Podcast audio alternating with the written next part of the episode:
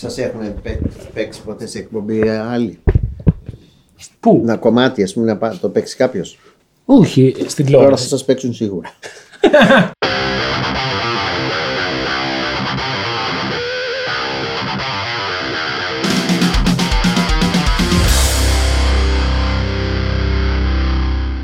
Ανάλογα τι ζουμάκι θα βγάλουμε. θα, το, θα, το κάνουμε, μας- θα το κάνουμε τελώς κίτρινο. Δώσε μας views, μπράβο. Όχι, κίτρινο. μπο- Δεν χρειάζεται να το κάνεις κίτρινο. ναι, προφανώς. Εγώ που πάω κάτι το παίρνουν και το παίζουν άλλοι, γι' αυτό το ρώτησα.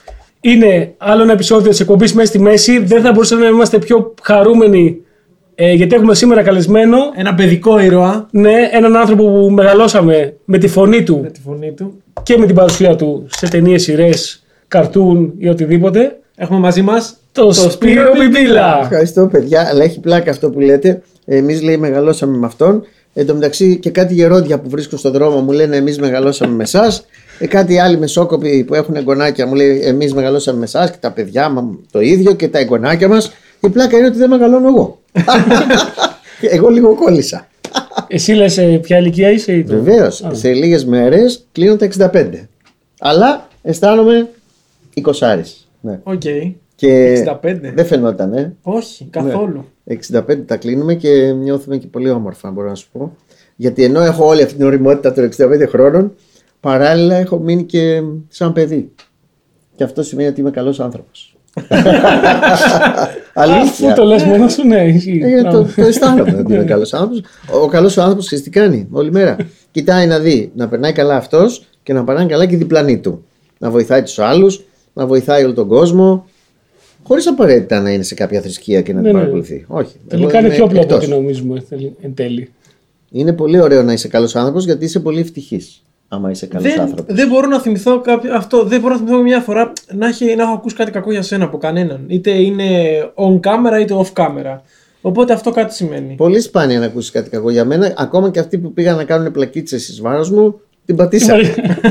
την πατήσαν Δεν άγρια. τους παίρνει, ρε παιδί μου. Δεν μπορούν. You don't mess with Spiros Ε, Bibilas. χαίρομαι πάρα πολύ γιατί είσαι πιο καλοντημένος και από τον Μπούρα που πάντα συνήθως σκάει κάπως Σήμερα- έτσι. Σήμερα, κάπως έτσι σήμερα θα ναι. λίγο πιο grand. Ναι, ναι. εντάξει. Συνήθως δεν φοράω σακάκια. Φοράω μπλέιζερ, φοράω ε, ρούχα νεανικά. Όχι απλά είναι και το, το vest, το vest, το, Γυλαίκο; το γυλαίκο. Το γυλαικάκι, ωραίο, δεν πολύ είναι. καλό. Ναι, ναι. Μ' αρέσουν Εγώ πολύ τα εγκρίνω. γυλαίκια. Πολύ Μ' κλασσάκο. αρέσουν πολύ τα γυλαικάκια, αλλά ντύνομαι πολύ νεανικά και μερικοί μου λένε Πρέπει παιδί μου, ντύσου λίγο σαν την ηλικία σου, γιατί βάζω και χρώματα. Μ' Τα αρέσουν 20. Ε, ναι, ναι. ακριβώς. Ε, τώρα μην κοιτάς, έχω βάλει γκρίζα ρούχα. Αλλά πολλές φορές θα με δεις με κίτρινα, με κόκκινα, με πολύ έντονα χρώματα και μου λένε πολύ γιατί το κάνεις αυτό; Γιατί θέλω να είναι χρωματιστός ο κόσμος; Μ' αρέσει ο χρωματιστός ο κόσμος. I like. Εγκρίνω. Ε, ισχύει αυτό που λες γιατί υπάρχει όντως μια ηλικία που άμα την περάσουν για κάποιο λόγο καταργούν τα χρώματα. Ότι νιώθεις ότι με το που καβατζάρεις, καβατζάρεις ας πούμε τα 65-70 ε, δεν σε ενδιαφέρει το χρώμα. Βάζουν όλοι γκρι, μαύρα ή οτιδήποτε. Όχι. Το οποίο δεν το καταλαβαίνω. Αυτό δεν ήταν παλιά. Όταν εγώ ήμουν παιδί και που πηγαίναμε στο σχολείο με τις ποδιές και τα αγόρια γκρι παντελόνι μπλε από πάνω, αναρωτιόμουν γιατί εμείς τα αγόρια πρέπει να φοράμε μόνο γκρι μπλε μαύρο; Και ρωτούσα τη μαμά μου έτσι είναι, έτσι είναι.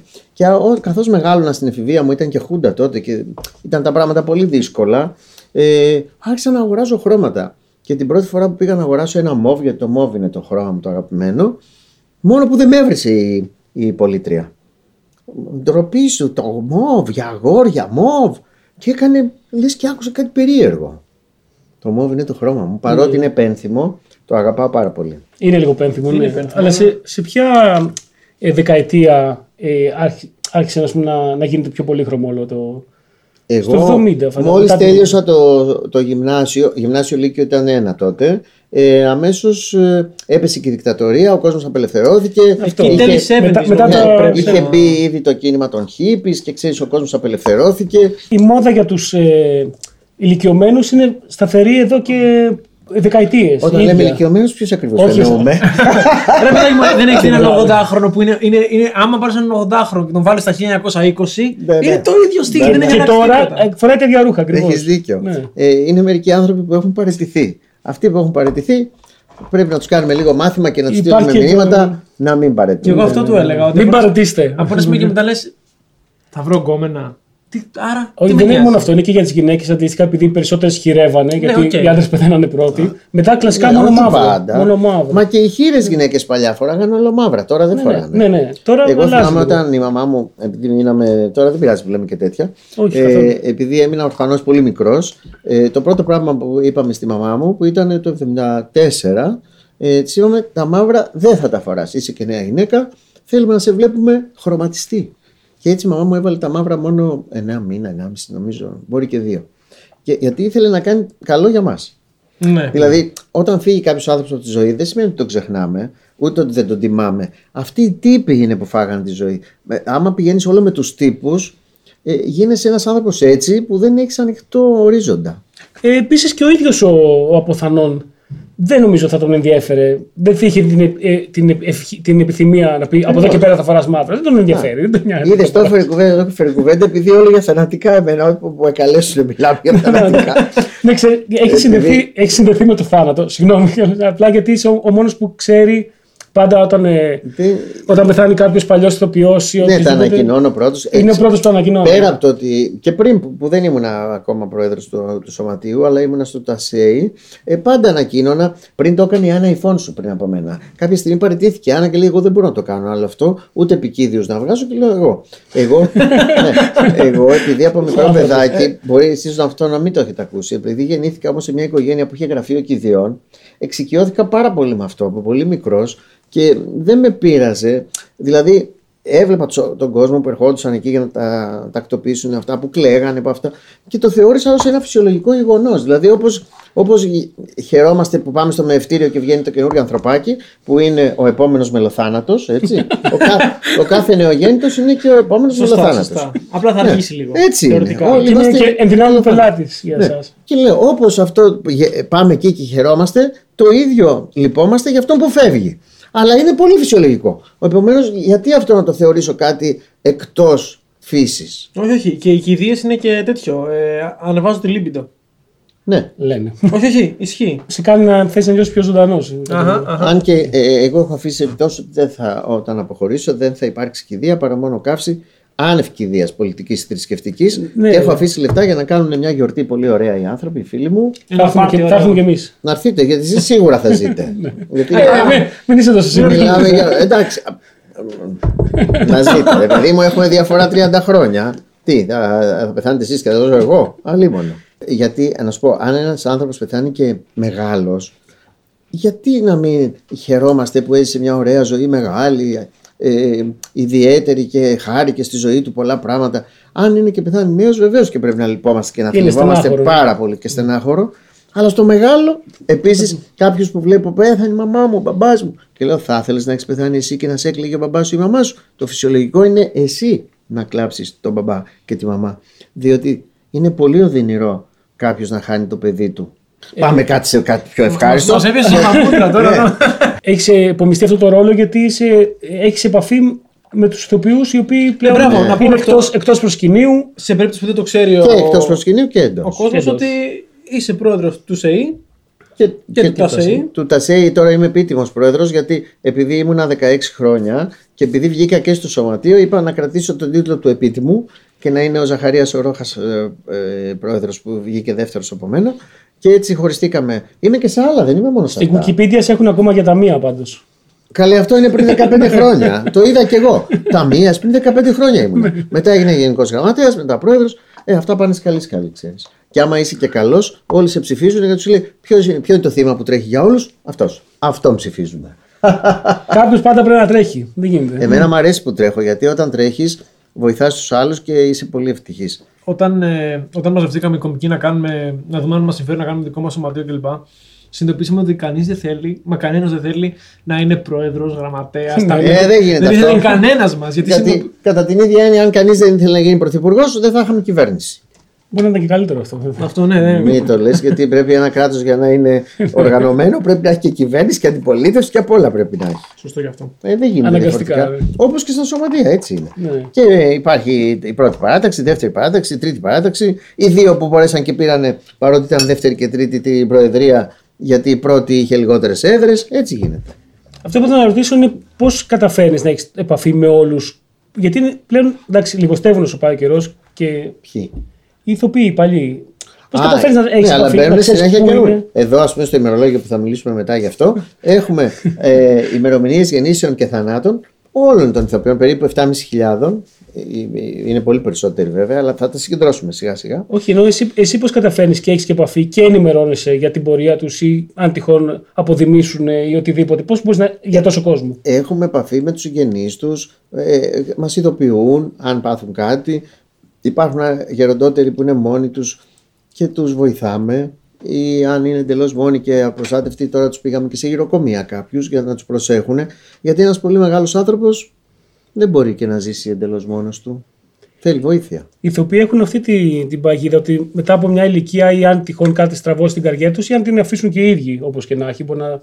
Ε, Όντως δεν έχουν κάποιο κράτημα, δηλαδή δεν, δεν έχουν τίποτα. Υπάρχουν ηθοποιοί που σταματάνε την καριέρα τους μόνοι τους. Δηλαδή κάποια στιγμή κουράζονται ή όταν παίρνουν σύνταξη λένε όχι άλλο, ε, δεν θέλω άλλο. Ας πούμε ή γίνονται θεατρόφιλοι, απλώς κυκλοφορούν στα θέατρα. Μερικοί όμως δεν θέλουν ούτε να ξαναπάνε στο θέατρο. Στο, το έχω δει και Μπορεί να αυτό. αποκτήσουν, μωρέ. Ναι, ή που χτίσανε ή τους τύχανε και πράγματα περίεργα που δεν θέλανε, τα συνδέσαν και με την προσωπική τους ζωή και δεν θέλανε να συνεχίσουν ή άλλοι απλώς βαριούνται. Ε, είναι όμως άλλοι πολύ δραστηροί σε πολύ μεγάλη ηλικία. Να σου πω τρία-τέσσερα ονόματα. Ναι, φυσικά. ο Γιάννης ο Βογιατζής που είναι 94 χρονών και παίζει. Ο, ο Γιώργος ο Κωνσταντίνου, η Ζωζόη Σαπουτζάκη. Είναι άνθρωποι πάρα πολύ δραστήριοι, πολύ μεγαλύτερης ηλικίας από Σα εμάς. λέω Σαμιτζάκη πόσο χρονών είναι. Να πάει ο Πάρης. Ναι. Α, πρέπει να τη πείτε να έρθει. Αλλά δεν φαντάζομαι Δεν θα πως θα σας ήθελα. έρθει εδώ, θα σας πει: Ελάτε εσείς σε μένα. ναι, ναι, ναι. Και καλά θα κάνει. Αλλά είναι υπέροχος άνθρωπος. Ειλικρινά. Εγώ χαίρομαι πάρα πολύ που από τότε που βγήκα γνώρισα πάρα πολύ ωραίους ανθρώπους και να σου πω το μεγάλο ευτύχημα της ζωής μου ποιο είναι. Ότι όταν ήμουν παιδάκι ας πούμε 7-8 χρονών που βλέπαμε πάρα πολύ σινεμά γιατί είμαι παιδί της πόλης δηλαδή δεν μεγάλωσα σε μια επαρχία. Ναι, ναι. μεγάλωσα στο κέντρο του Πειραιά που ήταν τα σινεμά γύρω από το σπίτι μας στη σειρά. Ήταν 8 σινεμά στο κέντρο του Πειραιά κοντά στο σπίτι μου και πήγαινα εγώ κάθε πρωί να βλέπω τις φωτογραφίες. Είχα μεγάλη τρέλα. Και κάθε Σαββατοκύριακο να τραβάω τον μπαμπά μου και τη μαμά μου και μας πήγαιναν τα τρία παιδιά τσουπ τσουπ στο σινεμά. Μαγεύτηκα από όλη αυτή την ιστορία του σινεμά. Έβλεπα και όλους αυτούς τους ανθρώπους. Φαντάσου τι ευτυχία αργότερα από όλοι αυτοί οι άνθρωποι που εγώ τους θαύμαζα από παιδάκι γίνανε ο περίγυρό μου, η οικογένειά μου. Κάποιοι είναι ακόμα και σήμερα. Είναι άνθρωποι σαν να είναι, ας πούμε, πώς είναι ο ξάδελφό μου, η μάνα μου, Ναι. τόσο αγαπητοί. Η Μάρθα Καραγιάννη, ας πούμε, ο, ο Βουτσάς. Κολλήσαμε με αυτούς τους ανθρώπους. Μπήκαμε μέσα στις οικογένειές τους, γνώρισαμε τα παιδιάκια τους, τα εγγόνια τους. Είναι ένα πολύ ωραίο. Είναι μια μεγάλη οικογένεια το θέατρο. Αυτό που έχουν οι θεατράνθρωποι και όλοι οι άνθρωποι τέλος πάντων έχουν παρουσία στη σκηνή, ασχολούνται με τη, με τη σκηνική τέχνη. Ε, ή θα, αυτό που είπαμε πριν θα αποκτήσουν και θα πούνε σε κάποια φάση: OK, παρετούμε, σταματάω, κάνω κάτι άλλο, οτιδήποτε. Ή το αντίθετο, δεν μπορούν με τίποτα να, σταμα- να κατέβουν από το σανίδι. Να, στα- Δηλαδή, μέχρι να πεθάνουν θα είναι εκεί. Ναι, είναι θέμα χαρακτήρων αυτό το πράγμα. Σε κάποιο χαρακτήρα ε, κολλάει το να μην σταματήσει ποτέ τη δουλειά του και σε άλλο. Ε, σαν τους rockstar, ας πούμε. ναι, Που λέει ο άλλος, Ναι, δεν, είναι μπορώ θέμα, άλλο. δεν είναι θέμα οικονομικό. όχι. Είναι ότι δεν μπορούν, άμα το σταματήσουν, θα. Να ξέρεις ότι κανείς ηθοποιός που δουλεύει ως βαθύ γύρας δεν το κάνει για, για τα Ναι, ναι, λεφτά. ναι. Το κάνει γιατί είναι μόνο η ζωή για του. την ευχαρίστηση. Γιατί είναι η ζωή του. Και εγώ νομίζω ότι δεν θα σταματήσω παρά μόνο αν βιολογικά δεν μπορώ. Ναι. Δηλαδή, μπορεί κάποια στιγμή να γεράσω πολύ, που μακάρι να γεράσω πολύ, και να μην μπορώ να πάρω τα πόδια μου τέλος πάντων. Πώς να παίξω. Μην Είναι μπορεί να ξεχνάτε- θυμάσαι τις ατάκες. ναι, μην ξεχνάτε ότι η Λαμπέτη, που που πέθανε γενναία βέβαια, 62 ετών νομίζω ήταν, είχε χάσει τη φωνή της και έπαιζε. Ε, ε, ε, βρήκε ρόλους κοφαλάλων και έπαιζε. Ναι, δεν ήθελε να φύγει από τη σκηνή. Ναι, όχι, Όχι, αυτό είναι, αυτό είναι. Σου δίνει ζωή αυτό. Εμένα με γεμίζει πάρα πολύ το θέατρο. Δηλαδή είναι και μια διέξοδος για την ίδια σου τη ζωή. Ξεχνά ξεχνάς οποιοδήποτε δικό σου πρόβλημα γιατί μπαίνεις μέσα στα προβλήματα των ηρών που υποδίεσαι. Αλλά εμένα μου αρέσει πάρα πολύ και το σινεμά και η τηλεόραση. Πάρα πολύ. Το ίδιο πολύ. Και η μεταγλώτηση μου αρέσει πάρα πολύ. Γιατί με ρωτάνε συχνά, δεν ξέρω αν θα με ρωτούσατε, αλλά τώρα σας τα απαντάω χωρίς να με ρωτήσετε. Ό,τι θε, ναι. Ναι. Τι προτιμάς, το θέατρο, την τηλεόραση, το... Λέω εγώ όλα. Δεν υπάρχει κάτι που να λέω Α, αυτό είναι καλύτερο από το άλλο. Είναι όλα πάρα πολύ Μα είναι ωραία. δυνατόν να μην σ' αρέσει η μεταγλώτηση μετά από τόσα χρόνια που έχεις Ναι, αλλά υπάρχουν ηθοποιοί που δεν έχουν κάνει μεταγλώτηση. Αλλά όταν του ρωτάνε τις σας αρέσει, το θέατρο, το σινεμά ή η τηλεόραση, το θέατρο, το θέατρο. Γιατί να μου αρέσει το θέατρο καλύτερα από τα άλλα; Ξέρεις τι περίεργες εμπειρίες και πόσο πολυπίκυλες εμπειρίες έχεις από την τηλεόραση, από τα, από τα γυρίσματα στο σινεμά; Καλά, σαφέστατα, ναι. Μία από τις ωραιότερες περιόδους που πέρασα ήταν όταν γυρίζαμε. Δεν ξέρω αν την έχετε δει την ταινία αυτή. Τη δεμένη κόκκινη κλωστή. Είναι μια ιστορία ε, φιαλτική του εμφυλίου πολέμου, μια πολύ άγρια ταινία. Γυρίστηκε πριν από 10 χρόνια περίπου, αλλά να τη δείτε, αξίζει τον κόπο. Ε, που τη γυρίσαμε στις Πρέσπες, πάνω στα βουνά. Τέλεια. Με χιονοθύελες, είδαμε αρκούδες, είδαμε τους Αλβανούς που περνάγαν παράνομα. Ε, που- πάρα πολύ ωραία περάσαμε. Από τα ωραιότερα κομμάτια της ζωής μου είναι τα γυρίσματα αυτής της ταινίας πάνω στα βουνά στις Πρέσπες. Φαντάζομαι ότι το, ε, πολλοί προτιμούν το θέατρο λόγω του ζωντανού, ότι έχεις, α, νιώθεις το κοινό γι' αυτό. Ναι, και στο άλλο όμως νιώθεις αυτό το, το, την αίσθηση του γυρίσματος που είναι κάτι απίστευτο. Αυτό το γύρισμα, Το γύρισμα είναι είναι, ωραίο, είναι ναι. φοβερό. Το... Διότι κάνεις τα κοντινά πλάνα, τα μακρινά πλάνα. Είναι άλλη αίσθηση. Δεν έχει καμία σχέση με το θέατρο. Και όταν καταλαβαίνεις, κάποιος που δεν έχει, δεν έχει ιδέα πώς γυρίζεται κάτι, όταν καταλαβαίνεις πώς γυρίζεται κάτι, είναι, α- είναι, Ναι, ναι. Είναι, είναι τρελό. Άμα βρεθείτε σε γυρίσματα και δεις όλη αυτή η προετοιμασία, να γίνεται της κακομοίρας. Εκατοντάδες άνθρωποι να δουλεύουν γύρω σου για να γίνει ένα πλάνο Ναι, ναι, κοντινό ναι, ναι. και να είσαι μόνος σου. Ή, καλά, έχω παίξει και σε ξένες ταινίες, εκεί να δεις. Περιποίηση, να είσαι στα τρέιλερ μόνος σου και να περιμένεις να έρχονται να σου λένε «Πω, τι πρωινό θέλετε. Στα ελληνικά δεν γίνεται αυτό, δεν υπάρχει φράγκο. άλλος να σου προσέχει το μάτι, άλλος να σου προσέχει εδώ, άλλος να σου προσέχει εκεί. Και λες, ρε παιδί μου, Υπάρχει ποιος ένας είναι εγώ, η άνθρωπος- Brigitte Bardot? Ναι, ναι, όχι. Υπάρχει ένας άνθρωπος για όλα και φαντάσου πώς είναι για, τους, για τον πρωταγωνιστή. Μια και είμαστε εδώ να πούμε ότι είμαστε απέναντι από το Ολυμπιακό Στάδιο. Εδώ γυρίστηκε με την Columbia Pictures πριν από 35 χρόνια το Αθήνα Ολυμπιακή Αγώνες 1896 ένα ε, serial οκτάωρο, ήταν 8 ωραία επεισόδια ε, που παιχτήκανε σε όλη τη γη. Λοιπόν, εκεί μας είχαν διαλέξει πολλούς Έλληνες ηθοποιούς. Εγώ έπαιζα το βοηθό του Πουλικάκου, στο, ήμουν ο πιανίστας της ορχήστρας. Ε, ο ρόλος ήταν μικρός. Τα λεφτά που πήρα ήταν περισσότερα από ένα σύριαλ που έπαιζα τεράστιες επιτυχίας τότε, το, τους Ιερόσιλους και πήρα μάλιστα το πρώτο μου αυτοκίνητο με τα λεφτά μιας εβδομάδας. Μας είχαν παιδιά σε μια τέτοια περιποίηση ότι μας είχαν το δικό μας δωματιάκι ο καθένας με τρέιλερ, με τροχόσπιτο και αν δεν μας χρειαζόντουσαν μας περιποιόντουσαν όλη την ημέρα και στο τέλος μας λέγανε χίλια συγγνώμη σήμερα δεν θα σας χρειαστούμε. Δεν προλάβαμε. Αύριο. Πήγαινες πρωί πρωί, αρχίζαν τα βαψίματα, αυτά τα ρούχα όλα και αρχίζαν οι υπηρεσίες και ερχόντουσαν με το πρωινό, το αυτό. Ένα πράγμα μεγαλείο. Ξένη, παρα- ξένη παραγωγή αυτό. έτσι. Columbia Pictures. Oh, Columbia, the gem of the ocean, the home of the brave and the free, the shrine of each patriot's devotion, a world offers homage to thee. Thy banners make tyranny tremble when borne by the red, white, and blue. Δεν πιστεύεις εσύ ότι υπά- υπάρχει αυτή η φήμη ότι έχουμε πάρα πολλούς τοπιούς στην Ελλάδα. Παραπάνω από όσο μπορεί να στηρίξει το. Άμα διαβάσεις ένα άρθρο που Το έγραψα είδος. τώρα στο, στον τελευταίο επίλογο, ο επίλογος είναι ένας τόμος που βγαίνει κάθε χρόνο με ό,τι έχει γίνει όλη την προηγούμενη χρονιά. Αυτό που επισημαίνω λοιπόν είναι αυτό. Ότι στην Ελλάδα, που είναι μια μικρή χώρα, δεν θα την πω ψωροκόστενα γιατί είναι λάθος όρος, είναι μια μικρή χώρα με προβλήματα που έχει 10 εκατομμύρια κατοίκους. Δεν μπορεί να έχει τόσους πολλούς ηθοποιούς και τόσους πολλούς τραγουδιστές. Δεν χωράνε. Δεν μπορούν να διοχετευτούν. Είναι πάρα πολλοί. Είναι λάθος η θεατρική παιδεία. Είναι λάθος που τόσες πολλές δραματικές σχολές βγάζουν κόσμο. Λάθος που έχει επιτραπεί να υπάρχουν και σεμιναριακές σχολές που βγάζουν άλλους τόσους. Λάθος που βγαίνουν από τα reality άλλοι τόσοι. Και σημαίνει ότι σε λίγο δεν θα έχει να φάει κανείς. Όλοι θα φυτοζωούμε και θα παίρνουμε εκ περιτροπής λίγα χρήματα. Εκ περιτροπής. Γιατί αν παρατηρήσετε, δεν δουλεύουν όλοι συνεχόμενα. Μην κοιτάτε εμείς τους πιο παλιούς. Οι νεότεροι δουλεύουν σε ένα σύριαλ. Μετά χάνεται για λίγα χρόνια. Μετά ξαναπέζει σε ένα σύριαλ. Μετά ξαναχάνεται άλλα χρόνια. Πώς ζει μετά αυτός ο άνθρωπος; Με τι εισοδήματα; Ή θα φυτοζωεί ή θα το ζουν οι δικοί του. Ή κάνει και άλλη δουλειά. Ή κάνει Πάντα. και άλλη δουλειά που αυτό όμως δεν είναι το σωστό. Εμείς, ο κάθε άνθρωπος πρέπει να ζει από τη δουλειά του. Εσείς διαλέξατε, ας πούμε, μην κοιτάμε τώρα την περίοδο της πανδημίας που δεν δουλεύει κανείς. Καλά, μα μας διέλυσε αυτό, Ναι, αλλά. και εμάς. Είναι όλα. Όλους Ναι, μας προφανώς, διέλυσε. ναι. Την τέχνη και τον πολιτισμό τέχνη, τη αυτό. διέλυσε. Ε, Εμάς εννοώ όλους. Ναι, όλους. Μας διέλυσε. Όμως, σε κανονικότητα ε, πρέπει να ζεις από τη δουλειά σου. Δηλαδή, εσένα σ' αρέσει να κάνεις αυτό το stand-up. Που σημαίνει ότι θα πηγαίνεις να κάνεις, αλλά θα παίρνεις ένα αξιοπρεπή μισθό. Δεν θα παίρνεις μόνο για να φάσει να πιεις ένα ποτό.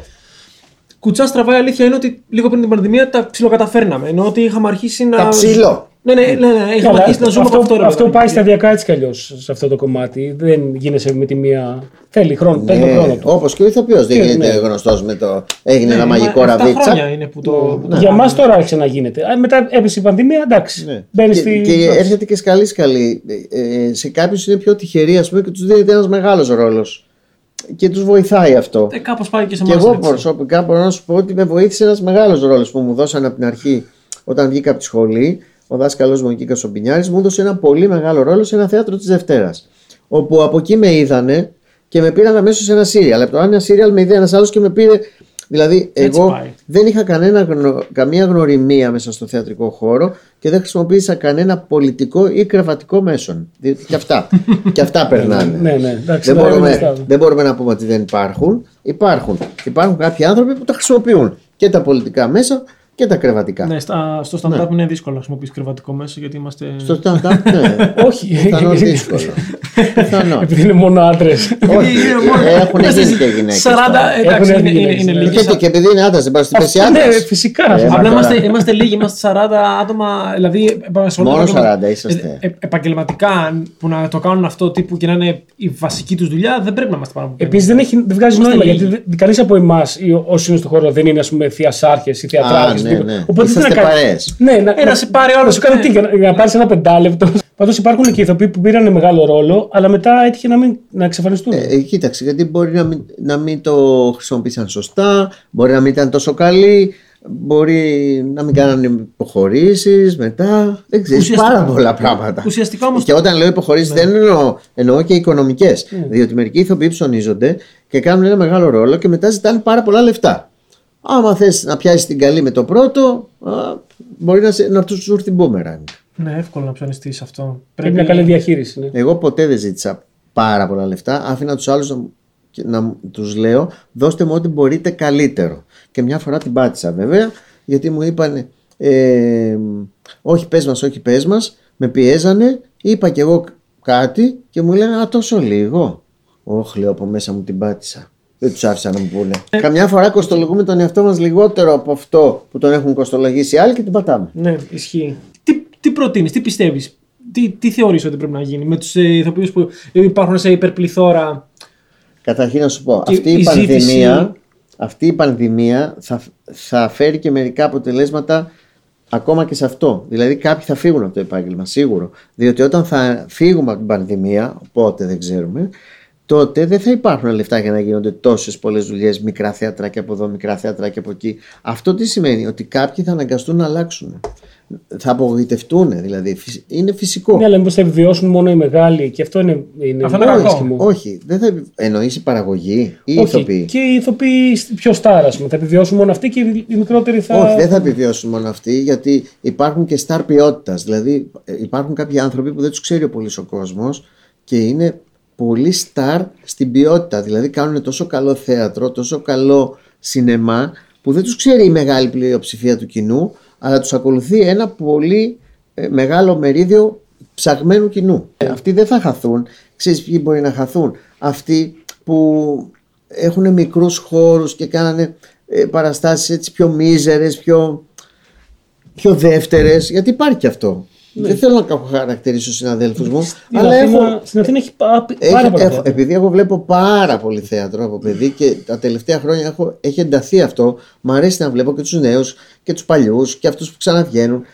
Ε, Έχω δει και τέτοιες μάπες, τέτοιες, τέτοιες αηδίες. Έχω δει υποτίθεται ομάδες που ψάχνουν για να κάνουν καλύτερο το θέατρο να κάνουν απίστευτες βλακίες, να παίρνουν κλασικά έργα και να τα κάνουν του γαλατιού και με μια μιζέρια και μια φτώχεια. Το θέατρο θέλει και λίγα λεφτά. Δεν βγαίνει το θέατρο μόνο μίζερα. Μπορείς να κάνεις και λιτό θέατρο. Λιτό, δηλαδή εδώ που είμαστε. Έχω παίξει εγώ και σε τέτοιους χώρους. Στο, στον Πάιος, ας πούμε, που παίζαμε στο υπόγειο. Πολύ ωραίος χώρος. Πολύ ωραίος χώρος. Ε, παίζαμε με ένα παγκάκι μόνο. Ε. Δεν χρειάζεται, άμα έχεις αυτό το, τον ωραίο τοίχο, ας πούμε, τι να το κάνεις στο σκηνικό. Θα χαλάσεις αυτό το ωραίο, το ωραίο σκηνικό; Δεν θα το χαλάσεις. Έχεις κάνει κατά βάση ε, δεύτερου ρόλου. Σε... Κατά το 80%. Έχεις κάνει ποτέ πρωταγωνιστικό; Βέβαια. Ε, πού Έχω ήταν; κάνει και πρωταγωνιστικά και στο θέατρο και στην τηλεόραση. Στην τηλεόραση συμπρωταγωνιστικά, όταν κάναμε με τον Πέτρο Φιλιππίδη τα μεγάλα σύριαλ αυτά που κρατήσαν και χρόνια. Το High Rock δύο χρόνια, το Πέτρο και τα κορίτσια του δεύτερο δύο χρόνια, τους Ρωσουλίτε. Έκανα το δεύτερο άντρα. Δηλαδή, ο, ο, ο αμέσως μετά τον Πέτρο ήμουν εγώ Ναι. ε, και τα κορίτσια. Και σε άλλα σύριαλ και στο θέατρο έχω κάνει και το μονόλογο αυτό τον εκπληκτικό το παγκάκι που λεγόταν. Άλλο παγκάκι, όχι αυτό του Μπάιος. αυτό το παίζαμε στο Άλεκτο. ε, ε, που έκανα τη ζωή ενός άστεγου και μ, αυτό το έπαιξα τρία χρόνια πήρα και ένα βραβείο θεατρικό, πήγα και περιοδία μεγάλη, αλλά έπαιζα μόνος μου. Αυτό είναι ένα πράγμα επάνω σου όλο. Ξέρεις τι δύσκολο είναι να κάνεις ένα δραματικό μονόλογο και ο- να ακούς από κάτω τον κόσμο, όχι να γελάει, αλλά να κλαίει. Είναι πάρα πολύ δύσκολο.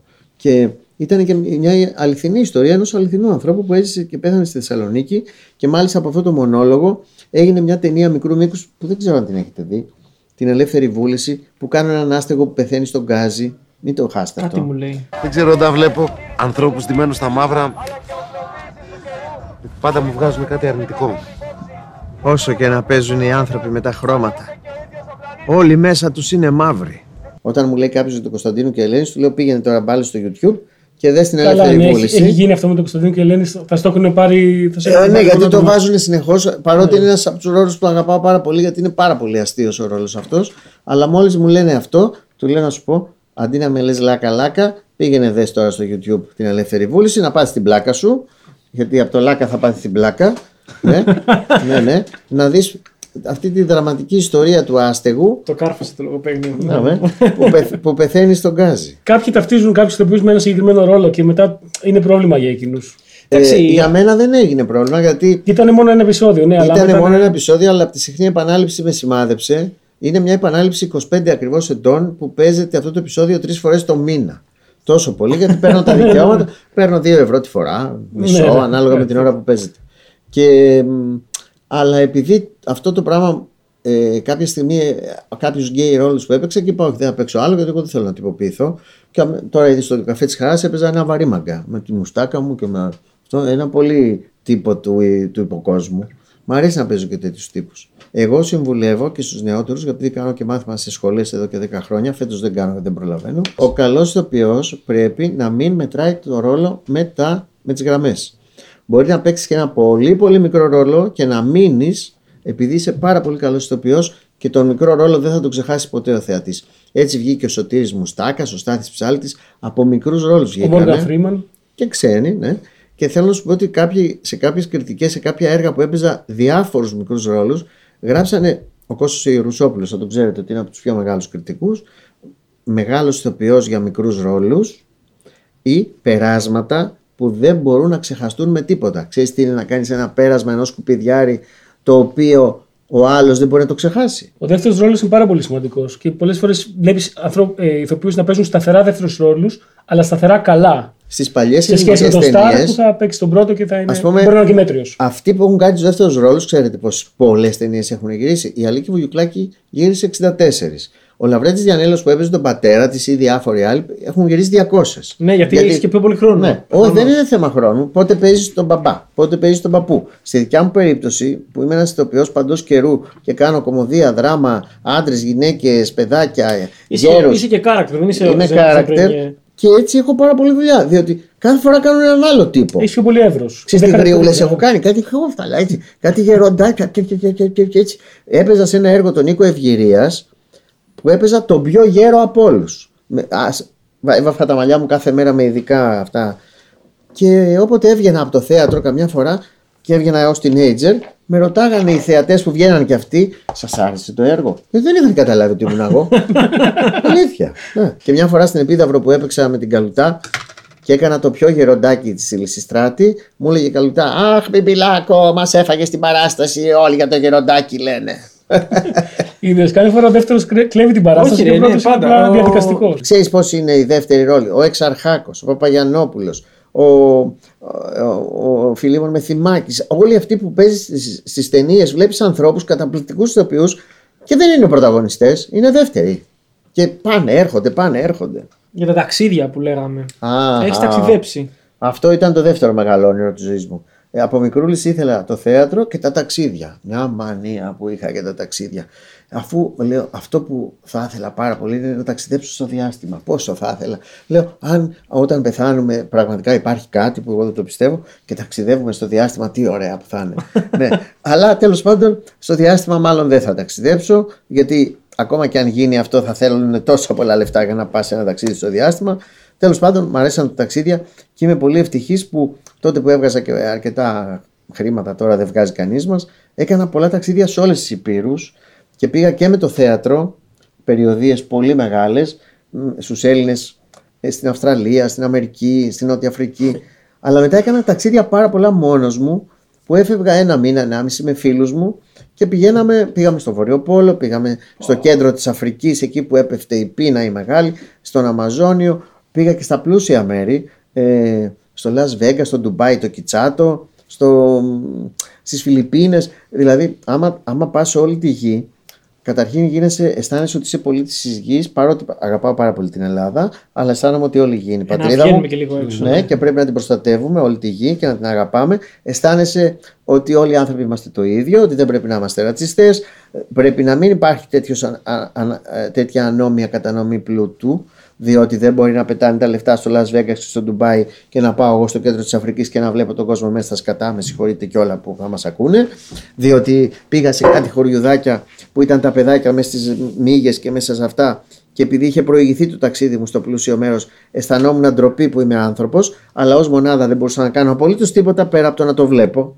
Τίποτα και να αισθάνομαι ντροπή που είμαι άνθρωπος. Διότι λέω ότι ο δυτικός πολιτισμός που ζούμε εμείς σε μια ευμάρεια, μην κοιτάς τώρα την πανδημία που μας το έλεγε το, του Κλώτσου και του Μπάτσου, Καλά, όχι όλοι, αλλά οι περισσότεροι. οι περισσότεροι, ε, ε, ε, δεν είναι ωραίο να αισθάνεσαι ότι όλοι αυτοί οι άνθρωποι, τους οποίους μερικοί τους βρίζουν ότι θέλουν να φύγουν από τις πατρίδες τους, ποιος τους έκανε φτωχές τι πατρίδες τους, Ο δυτικός κόσμος. Γιατί θέλουν να φύγουν, Γιατί τώρα μέσα από τα λάπτοπ που έχουν, ακόμα και σε κάτι αχυροκαλύβες έχουν λάπτοπ, βλέπουν πως ζει ο δυτικός κόσμος. Σου λέει εκεί θα πάμε κι εμείς. Γιατί θα κάτσουμε εδώ μες στο σκατό και μες στη μίγα. Θα πάμε εκεί. Εξάλλου εμείς είμαστε υπεύθυνοι για αυτό που περνάνε. Αυτά αισθάνομαι εγώ. Δεν ξέρω τι αισθάνεστε εσείς. Όχι, Αυτά αισθάνομαι εγώ. πάνω κάτω, αν όχι 100%, ναι. 99% συμφωνούμε. Είναι ντροπή. Γιατί αυτές οι χώρες της Αφρικής στην ουσία δεν είναι φτωχές. Ούτε της Ασίας. Όχι, έχουν άπειρο, Έχουν, άπειρο πλούτο. έχουν πλουτοπαραγωγικές πηγές τέτοιες που τις παίρνουμε όλες εμείς για να περνάμε εμείς καλά. Γιατί εμείς είμαστε πιο έξυπνοι δηλαδή από αυτούς. Και τώρα που κατέκλυσαν την Ευρώπη και την Αμερική, τους βρίζουν να πάνε πίσω, να πάνε πίσω. Γιατί να πάνε πίσω, ας τους δώσουμε αυτά που τους κλέψαμε και να πάνε πίσω. Πήγαινε εσύ να δεις πώς είναι μια εβδομάδα εκεί πέρα και μετά έλα να πεις να πάνε πίσω. Και δεν μιλάω για μας, τη δικιά μας γενιά. Οι προηγούμενες γενιές ξέρετε τι εγκλήματα έχουν κάνει; Καλά, σίγουρα. Ξέρετε τι εγκλήματα έχουν κάνει όλοι οι Ευρωπαίοι εις βάρος των α, ανθρώπων αυτών και όλοι αυτοί που σήμερα είναι Αμερικάνοι, πώς είχαν αυτή τη, τη δουλεία που τους παίρναν τους μαύρους.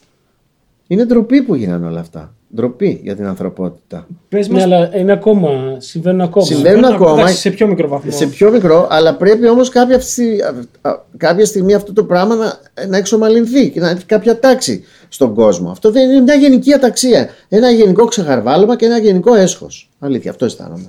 Τα είπα τώρα, Τώρα, έχεις που- ξεφύγει. τώρα που μπήκαν οι απαντοί του Τραμπ στο Καπιτόλιο θα αλλάξουν όλα. Άλλο αυτό. να σου πω, αυτό κι αν είναι. θέλω να μου πεις το.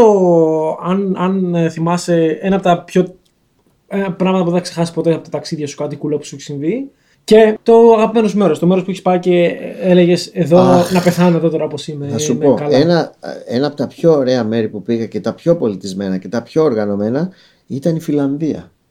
Δεν μπορείτε να φανταστείτε, στη Σκανδιναβία έχουν πάρει όλα τα καλά του κομμουνισμού και τα έχουν βάλει μέσα στα, στα, στη δημοκρατία του δυτικού τύπου. Αυτό λοιπόν κάνει ένα συνοθήλευμα πάρα πολύ ωραίο και ζουν οι άνθρωποι πολύ πολιτισμένα και πολύ οργανωμένα και καμία σχέση δεν έχουν με αυτό που ζούμε εμείς εδώ. Δηλαδή είναι οργανωμένη η υγεία, η παιδεία, οι συγκοινωνίες, όλα πολιτισμένα. Βέβαια, αυτοί δεν έχουν αυτή την ομορφιά που έχουμε εμείς του μεσογειακού Δεν είναι όμορφη κλίματος. χώρα. Πανέμορφη. Αλλά όταν πας σε αυτό το σκοτάδι, το φοβερό Είναι. και σε πιάνει αυτή η κατάθλιψη. Αλλά ισχύει αυτό. Έχουν, έχουν ας πούμε, ειδικά και στα εργασιακά και τα λοιπά. Είναι πρότυπο. Είναι Δεν μπορείς να βάση- φανταστείς.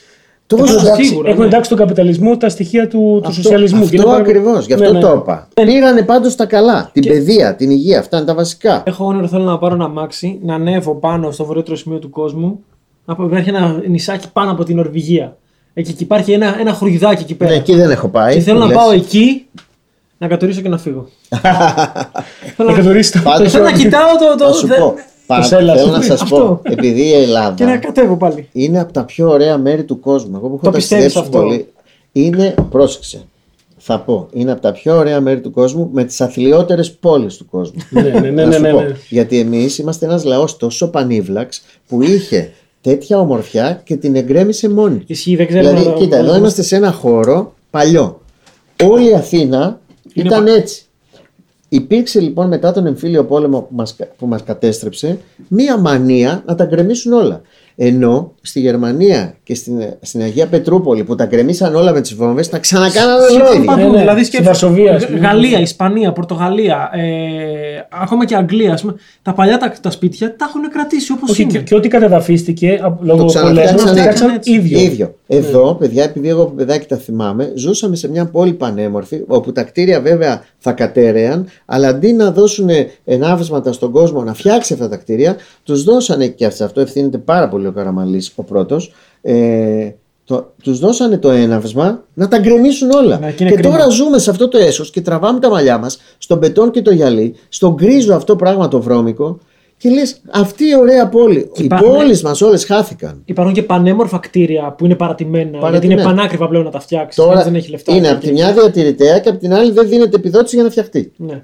Άρα φέρει τον ιδιοκτήτη σε απελπισία και λέει, και λέει μόνο στον ιδιοκτήτη, ας πέσει από, ένα, από μια βροχή. Είχαμε ένα φίλο που δούλευε σε ένα hostel ε, στο μοναστηράκι και τι κάνουν. Είχαν από πίσω κάτι κτίρια που ήταν, ε, κά- κάτι σπίτια που ήταν ε, διαλυμένα, παρατημένα εντελώς και πήγαινε κάθε πρωί ο ιδιοκτήτης και άνοιγε τις βρύσες Για να τρέχει το νερό. για να τρέχει το νερό και να, Ξέρω. να σαπίσουν τα θεμέλια και Κάνουν να πάρα πέσει. πολύ. Παρ' όλα αυτά όμως, γιατί σας λέω ότι η Ελλάδα είναι πιο όμορφη; Τόσο, τόσο διαφορετικά πράγματα μέσα στον ίδιο μικρό χώρο, τέτοια νησιά, τέτοια βουνά, τέτοια σπήλαια, τέτοια ποτάμια. Σε μικρό χώρο δεν υπάρχουν πουθενά άλλους στη γη. Είναι οι εναλλαγές τόσες πολλές, αυτά τα νησάκια μας είναι τόσο ωραία και διαφορετικά το ένα από το άλλο. Αλλιώς οι κυκλάδες, αλλιώς οι σποράδες, αλλιώς τα επτάνησα. Είναι τελείως διαφορετικά. Είναι μια πανέμορφη λοιπόν χώρα που αν τη διορθώναμε θα γινόταν από τις πιο ωραίες χώρες της γης. Πας τώρα στις στις πόλεις της Ευρώπης και βλέπεις και στις πρώην κομμουνιστικές, όπου ούτε εκεί τα γκρεμίσανε. Λες, αυτοί που ήταν κομμουνιστές και νομίζαμε ότι θα τα καταστρέψουν όλα. Μα πώς τα διατηρήσαν αυτοί, δηλαδή με πιάνουν τα νεύρα. Τρελάθηκε. ναι. Μα, ε, Μα όταν άρχισα να πηγαίνω στις πρώην κομμουνιστικές χώρες και επί κομμουνισμού που είχα πάει, έλεγα, καλά αυτοί τα διατηρήσαν. Εμείς ναι, γιατί αλλά είμαστε τόσο χω- χάλοι; Χώρα είναι και οι άνθρωποι που ζουν εκεί. Ενώ ότι χώρα είναι και οι κάτοικοι. Ναι, ε, Οπότε Εμείς κάπου χάσαμε το τρένο. Βεβαίως οι νέοι άνθρωποι νομίζω ότι είναι πιο ανοιχτά μυαλά και προσπαθούν να διατηρήσουν ό,τι, ε, ό,τι έχει απομείνει. Το πιστεύεις, δεν ξέρω. Εγώ ας πούμε, πήγα, Ε, είμαι στη, αισιόδοξος πήγα, στη- άνθρωπος. πήγα στη Ρόδο το προηγούμενο καλοκαίρι και με πιάσει ψυχή μου. Τώρα αυτό το, αυτό το πράγμα, η παλιά πόλη που είναι δι, διατηρητέα Ναι, και τέλεια. είναι προστατευμένη. Ε, τι τέλεια, την έχουν κάνει, έχουν βάλει κάτι κλαμπά, κλα, κλαμπάκια, κλαμπάρες μέσα στη διαπασό να παίζει μουσική. Α, τα κλαμπ, Έχουν ναι. βάλει. Ε, Για να πάω να αναλάβω δράση. ε, αυτό, έχουν, έχουν βάλει κάτι τραπεζάκια και κάθε τώρα άλλος και πίνει και ξερνάνε και πετάνε κάτω. από- Δηλαδή, Όχι, αυτό και σε είναι πιάνει η λάθος. ψυχή σου. Εντάξει, Και λες, μαλάκα, Τουλάχιστον δακτήρια υπάρχουν όμως στην παλιά Ναι, πόλη αλλά- και στην Κέρκυρα. Πώ θα τα υπάρχουν έτσι. Ενώ ότι. Αλλά μην ξεχνάς ότι η δεν Ρόδος και η σέβονται. Κέρκυρα δεν την κάναμε εμείς, την κάνανε οι Ενετοί και Ναι, οι Ιταλοί. ναι. Να σας πω τώρα, επειδή μου είπες τι μου έκανε εντύπωση στο ταξίδι. Ε, είχα πάει στις Μπαχάμες κάποτε και είδαμε στο χάρτη ότι υπάρχει ελληνική εκκλησία. Λέμε εδώ, ε, υπάρχει ελληνική εκκλησία στις Μπαχάμες. Εγώ είμαι και άθρησκος, έτσι. Αλλά μου αρέσει να πηγαίνω στις εκκλησίες, στα μοναστήρια, σε- Αρχιτεκτονική. στα τεμένη, σε όλα. Όχι, μ' αρέσει. Οι χώροι, οι χώροι λατρείας μ' αρέσουν. Εγώ όμως δεν πιστεύω τίποτα. Είμαι τελείως άθρησκος. Όπως και οι αρχαίοι ναοί. Οι ναοί των αρχαίων Ελλήνων, οι εκκλησίες είναι. Λοιπόν, Πάμε λοιπόν και βρίσκουμε ένα καταπληκτικό εκκλησάκι. Πώς είναι στην Τίνο και σε αυτά κάτι μικρά εκκλησάκια με γαλάζιο τρούλο; Ε, Πού βρέθηκε εδώ αυτό το πράγμα; Την ώρα που πάμε να μπούμε μέσα, ακούμε μια γεροντική φωνή απέναντι από ένα σπιτάκι και λέει: Θέλετε την εκκλησία; Βγαίνει μια γριούλα με κοτσάκι. Ω, λέμε εμείς πού βρεθήκατε εσείς εδώ; Λέει: Εμείς είμαστε καλύμνοι οι ψαράδες που φύγανε με τον εμφύλιο πόλεμο και κάναμε αυτή εδώ τη γειτονιά και κάναμε και αυτό το εκκλησάκι. Γι' αυτό από εδώ δεν έρχεται ο Χαρικάνος. Ο Χαρικάνος είναι ο Χαρικέιν, ο, ο τυφώνας. γιατί, ναι, γιατί μας προστατεύει αυτό το εκκλησάκι και μόλις το βλέπεις τρίβει και πάει από εκεί. Τέλος πάντων αυτό πίστευε αυτή η κυρία. Εμείς δεν την προστατεύουμε. Μας- Χαρικάνος. Μας ευχαρίστησε και αυτά. Ε, Πραγματικά ένιωσα πάρα πολύ συγκίνηση που έβλεπα ένα τόσο μικρό εκκλησάκι που έχει φτιαχτεί από καλύμνιους φουγκαράδες τότε που φύγανε μετά τον εμφύλιο. Και μου λέει όμως και η κυρία, αν θέλετε να πάτε να δείτε τα παιδιά μας τι σπίτια φτιάξανε, θα πάτε στην άλλη γειτονιά, μία ώρα από εκεί, που έχει φτιάξει και η Μαντόνα, ναι, και έχουν φτιάξει βίλες. Πάμε εκεί τι να δούμε, κάτι ανάκτορα. Όλοι αυτοί που φύγαν τότε, ανάκτορα τα παιδιά Ανάκτορα. τους. Οι γριούλες μέναν εκεί στη γειτονιά, την παλιά, η οποία θα μείνει ως μνημείο και εκεί. Σας άρεσε; Σαν ιστοριούλες της γιαγιάς λέω. Ε, πάνω στο, στο ότι είπε ότι είσαι άθρησκος, ε, ε, διάβασε κάτι που αφορά εσένα που το, το, ταυτίστηκα γιατί και εγώ το πιστεύω που αφορά τη βάφτιση. Α, Ε, γιατί και εγώ ε, τη συχαίνομαι, πιστεύω ότι είναι ξέρω, Αφού θα βάφτιστος, ρε. βιοπραγία. Είμαι αβάφτιστος. Α, ναι. ε, πώς έγινε αυτό; Ε, ναι, το 86. Δεν θέλανε και οι δικοί σου; Δεν θέλανε, ναι. Α, καλύτερα. Εγώ πιστεύω ότι πρέπει να γίνεται ονοματο- ονοματοδοσία και όποιος θέλει να βαφτίζεται Ναι. σε κάποιο θρήσκευμα, όταν μεγαλώσει και καταλάβει ότι αυτό του αρέσει, τότε να το κάνει. Όχι, είδε ο παπάς στον μπαρ και είπε «Α, Εγώ αυτό εδώ. Εγώ αυτό το πράγμα δεν, το- δεν το ακουμπάω. Ναι. Ε, αλλά είναι δύο, δύο τεινά. Το ένα είναι το θέμα της βούλησης, ότι δεν μπορείς να επιβάλλεις μια θρησκεία σε ένα παιδί. Μα είναι δυνατόν. Το παιδάκι αυτό το μωράκι, ποιος το ρώτησε αν θέλει; Και αυτό και, Και το επειδή δεύτερο- το είπα σε μια εκπομπή, ε, ξεσηκωθήκαν οι παπάδες να τον μηνύσουμε αυτόν, τον, α- τον καλά. αντίχριστο. Καλά, εντάξει. Τι να πεις τώρα; Επίσης είναι και η διαδικασία που με, με αποθεί πάρα πολύ. Το ότι παίρνεις το μωρό, ε, το βασανίζεις εκείνη τη στιγμή, το βουτάς στο νερό, κλαίει, δεν περνάει καλά. ας πούμε. Εγώ Είναι- μένω στο ότι. Θα δεν πρέπει να είναι ξέρω- παράνομος, ας πούμε. Ε, ναι, ναι, εννοείται παράνομος. Εγώ θεωρώ ότι καμία θρησκεία δεν πρέπει να επιβάλλει, επιβάλλεται στους ανθρώπους όταν είναι μωρά. Πρέπει πρώτα να, να καταλαβαίνεις τι σου λέει ο άλλος και να αποφασίσεις μοναχός σου. Θες να γίνεις Ινδουιστής, θες να γίνεις Χριστιανός, θες να γίνεις ε, Μουσουλμάνος που είναι ό,τι χειρότερο. Τέλος πάντων από τις, από τις θρησκείες που έχω δει, ό,τι έχω διαβάσει αυτό πρέπει να είναι το χειρότερο. Μα δεν είναι όλοι οι μουσουλμάνοι όμως έτσι. Εννοώ ότι Να σου πω. είναι απ' τη ανάλογα το στιγ- πόσο φανατικός απ' τη είσαι. στιγμή ναι, που τις γυναίκες τι έχουν ε, ως υποχείριο, ε, απορρίπτονται. Οι γυναίκες είναι μισός πληθυσμός της γης. Παραπάνω, ε, 52%. Δεν μπορείς λοιπόν να θεωρείς τη γυναίκα ως το δεύτερο του άντρα. Τι δεύτερο, όλοι οι ίδιοι είμαστε. Άντρε. Και Καλά, στον δεν χριστιανισμό γυναίκες. υπάρχει όμως αυτό. όχι θες τέτοια ένταση. Όχι σε τέτοια ένταση, αλλά Γενικά, στον καθολικισμό και γενικά τις γυναίκες έχουν βάλει σε μια. Δε, ε, οι θρησκείες σε δεύτερη πείρα που είναι τελείως λάθος. Είναι το ίδιο άνθρωποι. Άντρες, γυναίκες, αρσενικοί, δηλικοί και ουδέτεροι είναι το ίδιο. Άκου στην τι αρχή λέει αγνωσό τώρα. όμως. Και το ουδέτερο. Απίστευτο, όχι και καλά ότι είπες κάτι το, το τρομερό. Μα όλοι οι άνθρωποι το ίδιο είναι. Ε, έχουν το ίδιο δικαίωμα. Αφού, αφού ήρθαν από τη φύση στον κόσμο, γιατί δηλαδή ένας γεννήθηκε γκέι, ας πούμε, γιατί είναι διαφορετικός από τον άλλον. Ε, καλά, τι Ε, αφού συζητάμε έτσι τώρα. γεννήθηκε. Ε, Τι πάει να πει παραφύση. Η φύση τον γέννησε και αυτόν.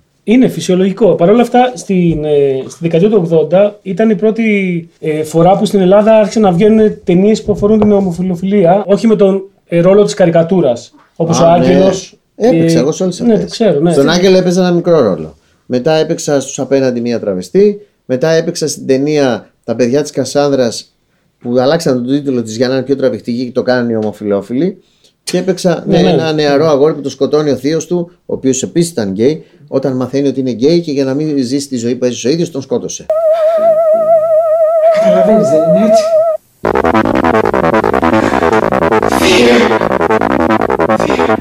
Τι πας να κάνεις, Θεέ! Θεέ, σε παρακαλώ! Θεέ! Είναι μια σκληρή cult ταινία, το θυμάμαι. Ε, Είναι ένας ηθοποιό με κατσαρομαλί. Ο οποίος ζει. Ζει, ο, ναι. ο Προβιλέγγιο. Α, ναι, ναι, Την ναι. έχεις δει; Ε, έχω Σπάνια τις την σκηνές, έχουν δει ναι, αυτή την ναι. ταινία. Ο Πάρης είναι τo 80's μεγάλος φαν. Σινεφίλ, ε. Μπράβο. Ε, αυτή- αυτού του σκοτεινού σινεμά, ναι, αρκετά. Κοίτα, αυτή η ταινία δεν ήταν κακή. Όχι, Ε, δεν- Εγώ την έχω δει και πρόσφατα. Είναι καλή. Α- απλά γυρίστηκε με, όχι με τόσο καλά τεχνικά μέσα. Οι γκέι ρόλοι μέχρι τότε, οι γκέι περσόνε σε ταινίες τότε ήταν πάντα μια καρικατούρα. Ήταν παιδί μου πώς ήταν ο Παράβας, ξέρω. Όπως εγώ. στην τηλεόραση τώρα. Ξέρεις. Ναι. Όχι τώρα, Όχι ακόμα. πάντα. Στην Εγώ, δεκαετία του εγώ, 80. εγώ έχω κάνει και γκέι καρικατούρες, αρκετές, σε πολλά σίριαλ. Έχω κάνει όμως ένα γκέι σε κωμωδία πάρα πολύ καλό σίριαλ που δεν ξέρω γιατί ο ΑΝΤ1 δεν το ξαναβάζει.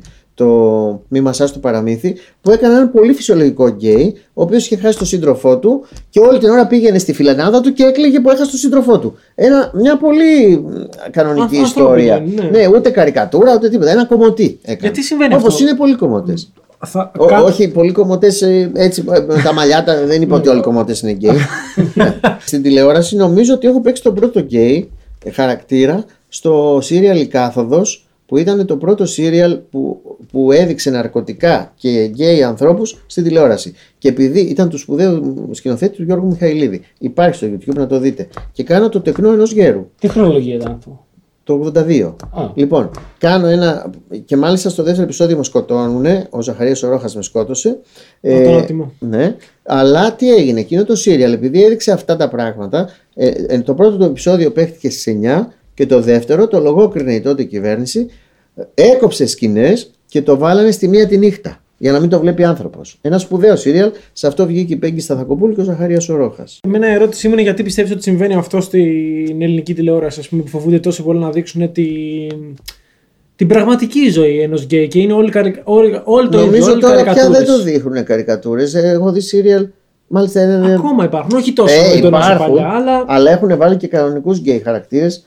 Ε, ανθρώπους, κανονικούς δηλαδή, όπως είναι ε, ο- η μισή. Να σου πω κάτι, το 1 τρίτο της ανθρωπότητας είναι γκέι. Ναι. Α, τουλάχιστον από αυτό το περίγυρο που γνωρίζω και που ξέρω πάρα πολύ κόσμο και σε όλα τα επαγγέλματα ανεξαιρέτως, σε όλα, δεν είναι ότι οι καλλιτέχνες είναι πιο πολύ. Απλά δεν, φαι- οι καλλιτέχνες φαίνονται. Οι άλλοι απλώς δεν φαίνονται. Ξέρεις πίσω από το γερό της Εκκλησίας τι γίνεται, ξέρεις πίσω στα δικαστήρια τι γίνεται; Στην αστυνομία. Στην αστυνο... Καλά, στην αστυνομία. Ω. Τώρα έχουμε και στην πολιτική, βέβαια. Τώρα έχουμε και στην πολιτική. Ε, δεν ξέρω, είναι μεγάλη κουβέντα αυτό. καλά γιατί είναι μεγάλη κουβέντα αυτό. Ε, Εννοείται πρέπει να εκπροσωπούνται όλοι, όλοι ε, παντού, αλλά Ε, είναι να, λίγο- γίνεται, να, γίνεται, να μην γίνεται λόγω βιτρίνας, να γίνεται με Ναι, ουσιαστικό και εγώ τρόπο. πιστεύω αυτό δεν πρέπει να χρησιμοποιείται για διαφημιστικό λόγο Ναι. ο- ε, ρόλ, ο- ούτε ας πούμε και εμένα ξέρεις τι άλλο δεν μου αρέσει όταν κάποιοι γκέι ε, κάνουν, ε, παίρνουν ας πούμε παιδί και αυτό το χρησιμοποιούν σαν μέσον προβολής δεν μου αρέσει ότι α, εγώ γκέι έκανα με παρένθετη μητέρα ή ε, δεν, αυτό λίγο με ενοχλεί Να μείνει Υπάρχει private. να, να, ναι, Όχι, δεν χρειάζεται πια τόση προ... αυτοπροβολή για το Για το παιδί.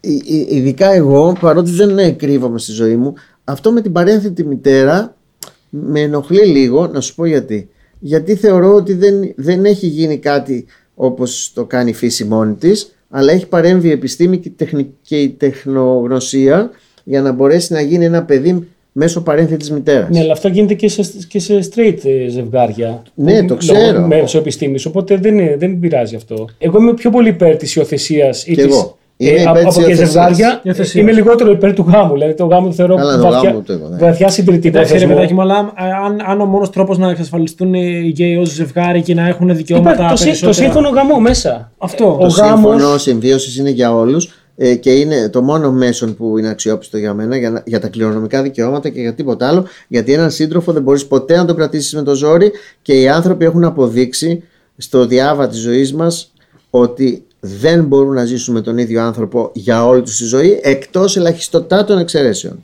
Όλοι οι άνθρωποι θέλουν να αλλάξουν κάποια στιγμή όπως θες να αλλάξεις ε, αυτό που πίνεις, αυτό που τρως Αυτό που φοράς. Θες, ναι, θες να δοκιμάσεις και κάτι άλλο γιατί έτσι αποκτά ποικιλία η ζωή. Ε, δεν υπάρχει άνθρωπος δηλαδή που δεν έχει παντρεμένος που έχει μείνει κατά συνθήκη είναι παντρεμένος που δεν έχει πάει με κάποιον άλλον ή κάποιαν άλλη. Δεν, είναι πάρα πολύ δύσκολο να μείνεις για όλη σου τη ζωή με κάποιον. Θες, θες να κάνεις και μια αλλαγή. Δεν είναι μονογαμικοί οι άνθρωποι αυτό. Δεν είναι μονογαμικό ο άνθρωπος. Ναι. Και, και ο γάμος τον εξαναγκάζει πάρα πολλές φορές να, να δυστυχήσει με το ζόρι εκεί, με το ζόρι. Με το ζόρι να, γίνει, να είσαι πάντα με τον ίδιο άνθρωπο. Ίσως το, ένα λάθος του, του γκέι κινήματος ή ένα- ε, κάτι το οποίο δεν μπορώ να ταυτιστώ, δεν το καταλαβαίνω, είναι ότι ε, ε, λένε θέλουμε ε, γάμο, να μπορούμε να παντρευτούμε, αλλά ζητάς στην ουσία ε, την επιβεβαίωση ενός ε, συντηρητικού θεσμού ή, ή Μπράβο. την επιβεβαίωση του κράτους που το κράτος είναι εναντίον σου χρόνια τώρα. Εντάξει, ρε παιδάκι μου, αλλά άμα Ή θέλει να της παντρευτεί, εκκλησίας, άμα ακόμα άλλος θέλει να χειρότερα. παντρευτεί και του φαίνεται OK αυτό. Ναι. Ε, Α πούμε και εγώ προσωπικά στα αρχίδια μου ο γάμος. Εγώ παιδιά, ας πούμε θέλω. Εντάξει, θέλω να κάνω παιδιά ζωή μου αυτό. Δεν θέλω, χωρίς, χωρίς να παίρνετε να παντρευτώ. Άμα τώρα γνωρίσω την άλλη και μου πει θέλω γάμο, εντάξει, θα το κάνω στα αρχίδια μου, δεν με νοιάζει. Γιατί ζητάς την αποδοχή ε, κάποιων θεσμών οι οποίοι πάντα ήταν εναντίον σου, όπως Για- η Εκκλησία και το κράτος. Σωστό, σω- σωστό Πάντως εν θα σου μέρει. πω, Αλλά Οι θεσμοί αυτοί γίνονται μ- αυστηρά και μόνο για, για, για πράγματα ε, πρακτικά. Δηλαδή, ο γάμος βοηθάει στην κληρονομική, στην κληρονομ, στα, στις κληρονομιές. Όταν πεθαίνει κάποιος και αφήνει την περιουσία του στα παιδιά του, εάν δεν είναι ε, νόμιμα, δεν μπορούν να την πάρουν άμεσα. Δηλαδή, πρέπει να πληρώσουν πάρα πολλούς φόρους. Ε, ενώ, ας πούμε, εγώ πα- παίρνω σε ένα σύ- σύντροφο έτσι, και κάνουμε σύμφωνο συμβίωσης. Εάν πεθάνω, ε, παίρνει την περιουσία μου πληρώνοντας ελάχιστο. Εάν ζούμε μαζί χωρίς το σύμφωνο συμβίωσης, ξέρεις τι θα πληρώσεις, τα ντερά σου. Το σύμφωνο συμβίωσης ε, είναι, είναι είναι, σημαντικό. είναι η κανονικοποίηση ο γάμος. ναι, ναι, ναι, μέσα και το σύμφωνο. Το γάμο, Και ξέρεις, πάλι είναι είναι, κανονικοποίηση. ή θέλουν επειδή μου να κάνουν γάμο θρησκευτικό. Α, ναι. Δεν το καταλαβαίνω. Εντάξει, δεν, δεν θρησκευτικό. μπορεί κάποιος να πιστεύει και να είναι γκέι. Ναι, εννοείται μπορεί. Απλά ρε παιδί Ναι, μου, αλλά υποτίθεται η, το η εκλογή εκκλησία, εκκλησία ναι, αυτό. η ευλογία- γιατί να θες κα, κάποιον ο οποίος ε, δεν σε αποδέχεται; Δεν μπορώ να Και το τι απαντήσω είναι. αυτό. Ναι, δεν το Κοίταξε, κατάλαβα. η, η Εκκλησία έτσι όπως είναι ε, οι, οι Απόστολοι και όλα αυτά, όταν ο Απόστολος Παύλος ας πούμε ε, μιλάει για την ομοφιλοφιλία ότι είναι ασθένεια και ότι είναι παραφύσιν και το ένα, τι να σου πει η Εκκλησία, αφού αυτό πιστεύει αυτή. Είναι έτσι, στενο, στενοκέφαλη. Άρα δεν μπορεί να το δεχτεί. Οπότε ζήτα δικαιώματα, ζήτα σύμφωνο συμβίωσης, κληρονομικά τα πάντα, αλλά άσε την εκκλησία απ' έξω. Ζήτα δικαιώματά σου, πάρε αυτό που σου αξίζει, που σου ανήκει, αλλά μου φαίνεται βαθιά συντηρητικό, εφόσον έχεις κάνει αυτή τη, την επιλογή ή έχεις γεννηθεί έτσι, οτιδήποτε, να ζητάς κάτι τόσο μίζερο όσο ο παραδοσιακός γάμος. Αυτό. Ναι, και, εμένα, ε, και εμένα με ενοχλεί όταν οι γκέι άνθρωποι θέλουν να κάνουν. Βλέπω από το εξωτερικό γιατί εδώ δεν έχει συνηθιστεί. Εγώ ξέρω πάρα πολλούς ανθρώπους που έχουν κάνει σύμφωνα συμβίωσης. Τα έχουν κάνει σε ένα συμβολιογράφο, το ξέρουν αυτοί και οι φίλοι τους. Ε, αλλά βλέπω από το Instagram, ας πούμε, κάτι γάμου με, με γονείς, παιδιά. Ε, Ο ένας να είναι σαν ύφη, κάτι μαλακή. Συγγνώμη. Δεν βγάζω από τα ρούχα. Εμείς οι ηθοποιοί περνάμε και τον παθό μας στον τάραχο τώρα. Αλλά και πριν, ε, όταν κλείσαμε τα 100 χρόνια του Σωματείου των Ηθοποιών και του Ταμείου Αλληλοβοηθεία, σκέφτηκα εγώ να βγάλουμε ένα, για να το γιορτάσουμε ένα ημερολόγιο λεύκομα. Και έτσι βγάλαμε το πρώτο. Το πρώτο ήταν αυτό, του 18, που ήταν αφιερωμένο στα μπουλούκια, να το δείξω και έτσι, ε, και στις ταινίες που γυρίστηκαν στην Αλεξάνδρεια και σε διάφορα άλλα θέματα. Ε, μετά είδαμε ότι έπιασε και το αγάπησε ο κόσμος το ημερολόγιο και λέω θα βγάλουμε κάθε χρόνο. Το, το δεύτερο ήταν αυτό με τους ηθοποιούς που ζουν και είναι άνω των 85 ετών.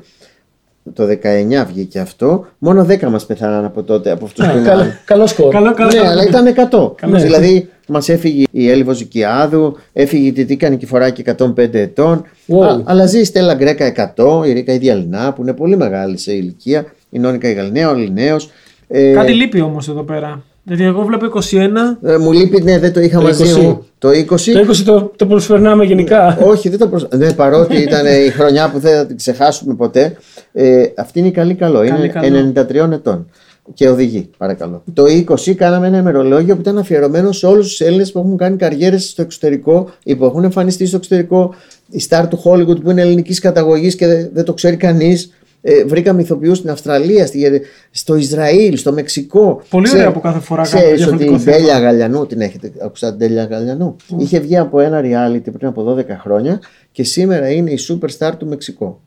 Κα- Στο Netflix. Ε, Είναι πρωταγωνίστρια. Reality εδώ ή εκεί; Εδώ, εδώ. Και την είδε ένας παράγοντας από το Μεξικό. Ζει ακόμα ο Καλυβουκά. Βεβαίως, είναι 90. Και η Άννα Κυριακού που έπαιζε στις τρεις χάρτε στη Θεία είναι 93. Μπράβο, Ναι, ναι. μπράβο. Ναι. Wow. Και την έχουν κάνει σήμερα πρωταγωνίστρια στο Μεξικό σε πάρα πολλά σύριαλ και άμα πατήσεις Netflix α, Ντέλια Γαλιανού πρωταγωνιστή. Επειδή γιορτάζουμε φέτος τα 200 χρόνια από την Ελληνική Επανάσταση έχουμε το αφιέρωμα στο θέατρο κατά την Επανάσταση πώς αναδημιουργήθηκε το θέατρο στην Ελλάδα τι έχει ανέβει σε σχέση με το θέατρο στη...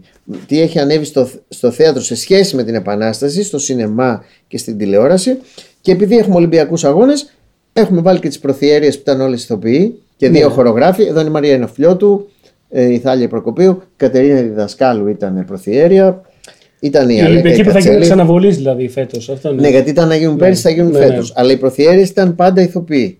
Και έτσι τους έχουμε ένα μεγάλο αφιέρωμα εδώ. Επίσης έχουμε 7.000 γενέθλια εδώ. Πότε είναι τα γενέθλιάκια σου, να δούμε ποιος άλλος έχει γενέθλια εκείνη την ημέρα. Ε, 6 Απρίλη. Πρέπει να σε βάλουμε στο επόμενο φωτογραφείτε και στο Βέβαια. σωματείο να δούμε μια στιγμή γιατί αυτό έχει ενδιαφέρον. Είναι ο Νίκος Σταυρίδης. Α, Α, ο Αλέξανδρος Πέρας. Ο- Από τους γνωστούς είναι μόνο ο Νίκος Σταυρίδης. Οι άλλοι είναι νεότεροι. Για ηθοποιοί. δες 17 Ιανουαρίου. Α, είσαι κοντά μου. Α, εσύ έχεις γενέθλια σε λίγο. Όπου να ναι, είναι. ναι. Ναι, εγώ έχω 26. Η Άννα Κυριακού, να, η που Α, λέγαμε τώρα. ναι, ναι. Η Μπεμπέκα των τριών χαρίτων. Ο Βασίλης Τσιβιλίκας, ο Α, Νίκο Βερλέκη, η Αντιγόνη Ψυχράμη και άλλοι, οι άλλοι είναι νεότεροι. πολύ καλλιτεχνική ημερομηνία. Ναι, είδες; Και ο Άντι Κάφμαν νομίζω. Ο Παίζει, κωμικός. παίζει. Δεν έχουμε τους ξένους, έχουμε Ναι, ναι, τους ναι. Έλληνες. Ναι. Και τα δικά σου; Τα δικά μου είναι 26 Ιανουαρίου. Ε, Σε να- γράφει μέσα; Ε, βέβαια. Κάτω. Σπύρος Βιμπίλας, 56. Αλλά ήταν η Κάκια Παναγιώτου, η Αλεξάνδρα Λαδικού που είναι και στους άνω των 85 που ήταν και στα Ρελάς κάποτε, ε, ο Φέδων Γεωργίτσης, η Μαργαρίτα Παπαγεωργίου. Αν Αυτό έχετε έπεσε δει. στο, στο Δράκο. Στο... Μπράβο, ρε, Ναι. συγχαρητήρια που Ναι. ξέρεις τον Δράκο. Γιατί πολλοί νέοι άνθρωποι δεν ξέρουν τον Δράκο. Είναι φοβερή μία ταινία. από τις καλύτερες ελληνικές Ναι, ναι, ναι, ταινίες. αυτό. Και η Μαργαρίτα ζει. Αλλά Ζει, αλήθεια. στο Έχει Αίγυπτο. άλλο όνομα νομίζω. Όχι, Μαργαρίτα Παπαγεωργίου, έχω πάει σπίτι της, μένει στο διακοφτό. Ήταν πάρα πολύ όμορφη. Πάρα πολύ όμορφη, αλλά έκανε μικρή καριέρα. Ναι. Ήταν σύντομη. Αλλά πολύ καλή. Ναι. Η Δέσποινα στην Εγώ, Μελανοπούλου. ε, και η Δέσποινα είναι πολύ μεγάλη, είναι 87. Ξέρεις, Με πολλοί τρελαίνει είναι που ξέρεις ακριβώς. Δηλαδή τύπου το κάρφωσε κατευθείαν.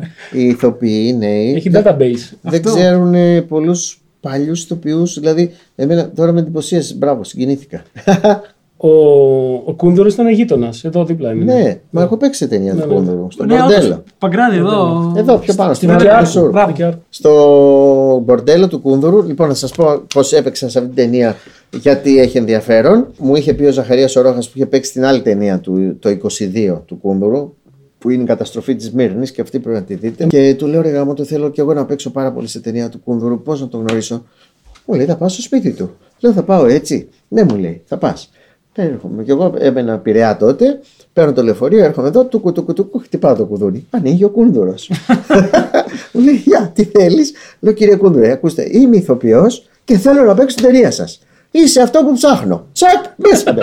μου λέει, ναι. Και μου λέει, ντρέπεσαι να γδυθεί. Εγώ, όχι, του λέει. Δηλαδή και τώρα μου λέει, Τώρα. εγώ στην αρχή τρόμαξα. Λέω, αμάν.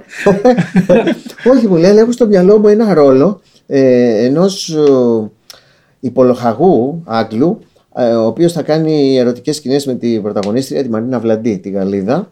Αλλά μου λέει, αν, δεν- αν ντρέπεσαι να βγεις γυμνός, εγώ λέω, είχα βγει και στο θέατρο γυμνός εντάξει. Δεν έχω κανένα πρόβλημα. Ωραία, και αρχίζει τσακ τσακ, με βγάζει φωτογραφία. Όχι γυμνό, με βγάζει με το πρόσωπό μου. μου λέει, αυτό είναι το πρόσωπο που ψάχνω. Ωραία, λέω, κοίτα να δεις η τύχη, ε. Ξέρεις πόσα τέτοια μου έχουν τύχει. Έτσι πήγες μπαμ μπαμ.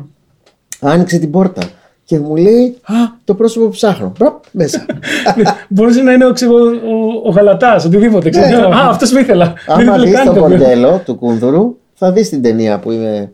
Που, που μου βάζανε, ε, πώς το λένε, make-up παντού. και α- ένα τέτοιο ανάλογο μου έχει τύχει με τον Μάνο Χατζηδάκη.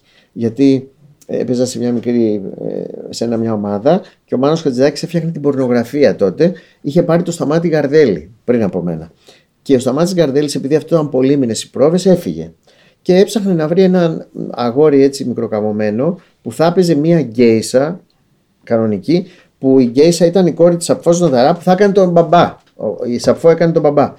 Και ε, μου λέει ο βοηθός του που με ήξερε από μια ταινία ε, Βρε Σπύρο δεν έρχεσαι να σε δει. Λέω όχι δεν θέλω να φύγω από την ομάδα. Όχι έλα να σε δει. Και πάω στο θέατρο και ο, ο Χατζηδάκης έπια- ήταν μόνος του λεμόναχος. Παίζω, έπαιζε πιάνο και όπως μπαίνω εγώ μέσα με βλέπει και δεν πρόλαβα να πω τίποτα, τίποτα. Και μου λέει αχ η Γκέισα. Ήμουν αυτό το μικροκαμωμένο πλάσμα που ήθελε Αυτό που ήθελε. και έτσι έπαιξε ένα πολύ μεγάλο ρόλο στην πορνογραφία η οποία έχει μείνει ιστορική. Είμαστε, όπως γνωρίζετε, στο Mystic Bar, στο υπόγειο εδώ πέρα. Το οποίο παλαιότερα ήταν μια ταβέρνα ιστορική του Παγκρατίου. Ναι. Ο Ο Μεγαρίτης. Μεγαρίτης. Που ερχόμασταν εδώ με τον Μάνο Χατζηδάκη, μας βάζευε όλους Ναι. τα βράδια και πηγαίναμε ή στο Μαγειμένο Αυλό ή στο Μεγαρίτη.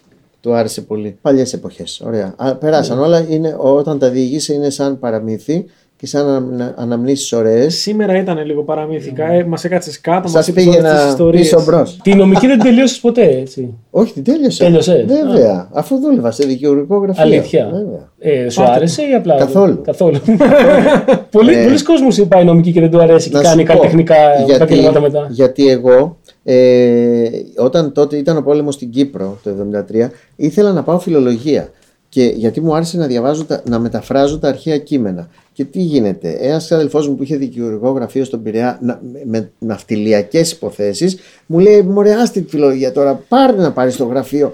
Άντε και μάνα, μου λέει: Μωρέ, πάρε το γραφείο. Και βάζω τελευταία στιγμή τη νομική. Ενώ ήθελα τη φιλολογία. Πώς το μετάνιωσα μετά. Αλλά έγινα ε, καλός μάρτυρας στα δικαστήρια. Είμαι όλη την ώρα στις αίθουσες δικαστηρίων να υπερασπίζομαι τα δικαιώματα των ηθοποιών. Πρόσφατα ήμουνα και βασικός μάρτυρας στην υπόθεση του ηθοποιού που κατηγορήθηκε Το ταξιτζή. επιπολέω για τον ταξιτζή Ναι. και αθώθηκε ο άνθρωπος βέβαια, γιατί δεν είχε καμία σχέση με αυτό. Γενικά μου αρέσει να είμαι στις αίθουσες δικαστηρίων ως μάρτης, όμως ποτέ ψευδομάρτης. Εάν μου πούν να πάω για ψευδομαρτυρία, ποτέ δεν πρόκειται να το κάνω. Αυτό που με ενοχλούσε στην νομική είναι ότι αναγκάζονται να υπερασπίζονται το ψέμα και, και την αδικία και εγώ αυτό δεν μπορούσα. Δεν, δεν είμαι στο χαρακτήρα μου Ναι, και ναι. έφυγα με ελαφρά πηδηματάκια. Είναι στη φύση του επαγγέλματος. Δηλαδή δεν Ναι. είναι τέλειος. Και μου άρεσε πολύ να μεταφράζω τα αρχαία κείμενα και έχω μεταφράσει όλη την Αντιγόνη ε, σε έμετρο 15 σύλλαβο γιατί μου άρεσε αυτό το πράγμα. Και θα, σε- γράφω, μου αρέσει να γράφω. Το, θα στα πω αυτό να θυμηθώ. Είχα πάρει και ένα βραβείο, όχι βραβείο, ένα πολύ καλό βαθμό γιατί δημιούργησα λέξει. Το έρωτα κατανίκηται στη μάχη. Έρωτα εσύ τρυφερομάγουλα κορίτσια που έχεις για σύντροφους κάθε μια νύχτα. Είναι το έρος ανήκατε μάχαν αυτό. Αυτή η λέξη το τρυφερομάγουλο είναι σύνθετη και ε, ε, ε, είναι λεξιπλασία. Γιατί δεν υπάρχει ούτε στον Μπαμπινιώτη ως επίθετο. Το τρυφερομάγουλο τι είναι, αυτό το κοριτσάκι που το πιάνεις και είναι πολύ πολύ ωραίο, αλλά δεν υπάρχει σαν λέξη. Τι δημιουργ... Μου λέει αφού δημιούργησες καινούρια λέξη, άρα πρώτος βαθμός. Μπράβο. ναι. Ούτε αυτό το έχω ξαναπεί. Wow. Πρώτη εδώ. Είσαι γνωστός ότι τρέχεις, παιδί μου, για όλα τα, για όλα τα δικαιώματα των, των ηθοποιών, όπου υπάρχει πρόβλημα, όπου υπάρχει. Με το σπίτι του, του ηθοποιού έχεις κάποια σχέση; Συνεργαζόμαστε με το σπίτι του ηθοποιού. Σου είπα ότι η Άννα Ιφώνσου ήταν πρόεδρος πριν από μένα στο ΤΑΣΕΙ Ναι. και μετά δημιούργησε το σπίτι του ηθοποιού που είναι ένα ίδρυμα το οποίο επιδοτήθηκε και από το κράτος τώρα τελευταία, ε, όπου στεγάζονται αυτοί οι ηθοποιοί που δεν έχουν ούτε σπίτι, τίποτα. Βέβαια δεν έχει τόσο μεγάλο χώρο και είναι, στεγάζονται 35 ηθοποιοί, κάνει πολιτιστικό έργο. Έχει πάρει και έναν άλλο χώρο τώρα, μια άλλη πολυκατοικία που τη φτιάχνουν, ώστε να μπορέσει στο μέλλον να μπουν και άλλοι τόσοι. Πολύ καλό.